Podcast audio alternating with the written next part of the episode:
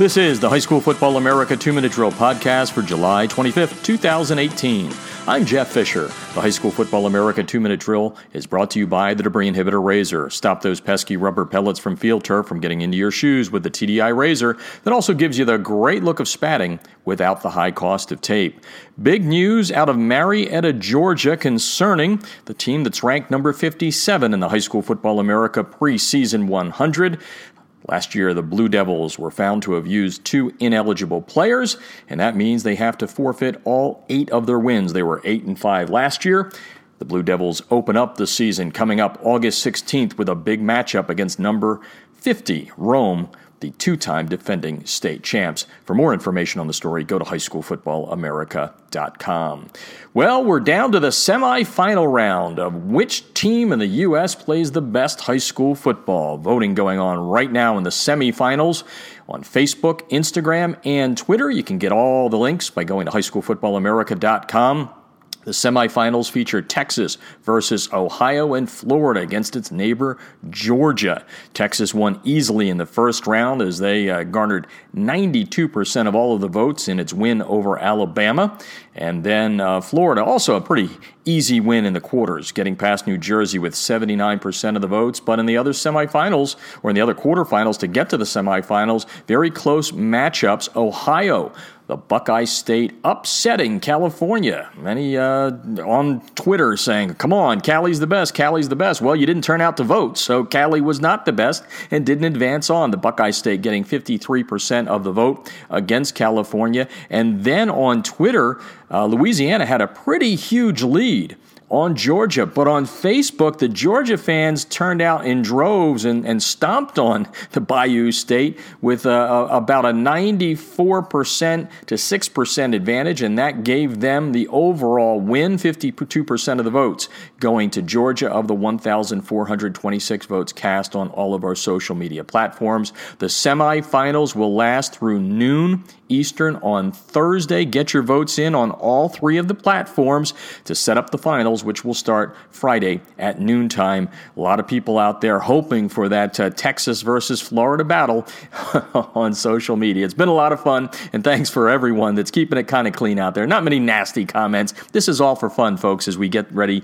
We are celebrating the start of the 2018 season, so it's a fun way to do that. So go on to highschoolfootballamerica.com and all of our social media platforms to cast your votes. And we wrap up with more bonus audio from my upcoming book, High School Football in Texas Amazing Football Stories from the Greatest Players of Texas, hitting bookstores and beginning shipping from Amazon, Barnes & Noble, and wherever books are sold on September the 4th. So excited about this book. It is 100%, well, I said this the other day, it's like 99.4% uh, high school football. What I did was I spoke to uh, over 30 NFL players, past and present, only about their high school football memories. Uh, yeah, we know what Earl Campbell did in the NFL and what Raymond Berry did, and and but this was all about high school football. And we got some wonderful stories to tell you that are inside this book. You can pre-order the book right now. Today's bonus audio comes from the guy that invented the end zone dance. A lot of you may think it's uh, you know Billy White Shoes Johnson and all the other the modern players that do something wild in the end zone. No, it was Elmo Wright, and Elmo Wright uh, hailed from Sweeny, Texas, on the east side of Texas, down there by the Gulf. And Elmo was really a tenor saxophonist. He was a musician. That, that, kind of sounds familiar, right? Yesterday we talked to Jerry Sisemore, the College Football Hall of Fame offensive lineman who was dragged out of the, the music room in seventh grade to become a College Football Hall of Fame uh, offensive lineman. Uh, great career at Texas, then a long career with the Philadelphia Eagles in the NFL. But back to Elmo Wright. He was a saxophone tennis, uh, saxophone uh, a tenor saxophonist. Boy, say that three times fast. And basically, what happened? He was out one day. He wasn't never played football and playing with a friend and got smacked in the lip. The uh, the band director uh, harassed him so much that Elmo said, "I'm not I'm not doing the music music thing anymore." And he ended up going out for football. And in two years, he was all state. First, he was at um, Sweeny's Carver High School during segregation, and then during his senior year, once um, segregation ended he went to Sweeny High School. He won two state championships. That's right, two state championships in two years of football. But uh, he may best be known for that uh, high stepping he did into the end zone uh, once he got to the University of Houston and then with the Kansas City Chiefs. Uh, whenever Elmo got near the end zone, and boy, could he run, he would start high stepping and celebrating in the end zone. It was something that people didn't see back there in the in the late 60s and the early 70s, but uh, Elmo loved it, and I had a blast talking to him. We, we laughed throughout most of the interview, and uh, today's bonus audio is going to take you back to the first time Elmo actually stepped into a high school football huddle. Now you got to remember, this kid, he may have he said he may have played a little sandlot, but he didn't play any formal football until his junior year, and that's when he started talking about uh, the first time he got into a a real huddle. So when I got into the huddle, uh, you always kind of remember the first huddle you get into, you know. This guy called a play. He called a play, and he looked at me and he said, "Elmo, run five yards and stop." And I, this is at a black school, and I said, I, I, "Okay." and then what?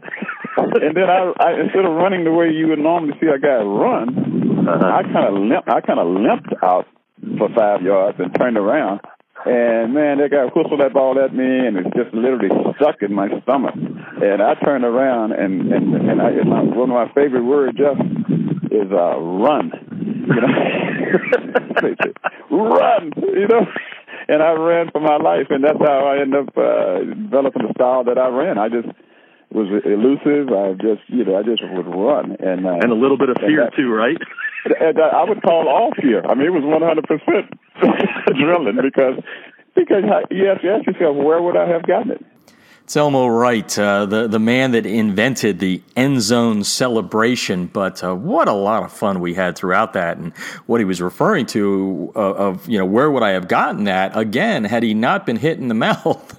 he, he, probably would have become, as he said, a musician, an actor. He enjoyed all of that sort of thing. But uh, he went out. He said he had watched a lot of football, played a little pickup, but you know, and his brother was a good football player.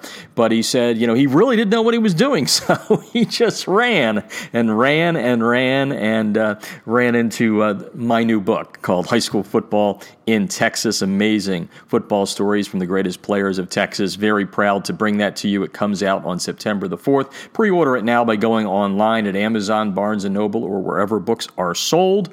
And uh, it will ship out right away. Also hits uh, bookstore shelves coming up on September the 4th, the day before my birthday. Nice little birthday gift for me, but uh, very excited about it. It uh, was a labor of love. I, I, just can't tell you enough how appreciative I am uh, to all of the players and coaches and fans and parents that took the time to share their stories. And at the end of the day, I think the reason they did that is is because it's just something that's not talked a lot about. I mean, high school is uh, you know there is a reason it's called Friday Night Lights in Texas. There are fond memories. It's part of the fabric of communities, and um, you know everything is always about well, what happened on Sundays or what happened on Saturdays. So these great players, nine NFL Hall of Famers and all in the book, plus some college football Hall of Famers like Gene Stallings, who we had on last week, and uh, Jerry Sisemore yesterday all took a tremendous amount of time to tell these stories. So I think you're going to enjoy uh, getting this book. Uh, I encourage you to go on uh, online now and pre-order it,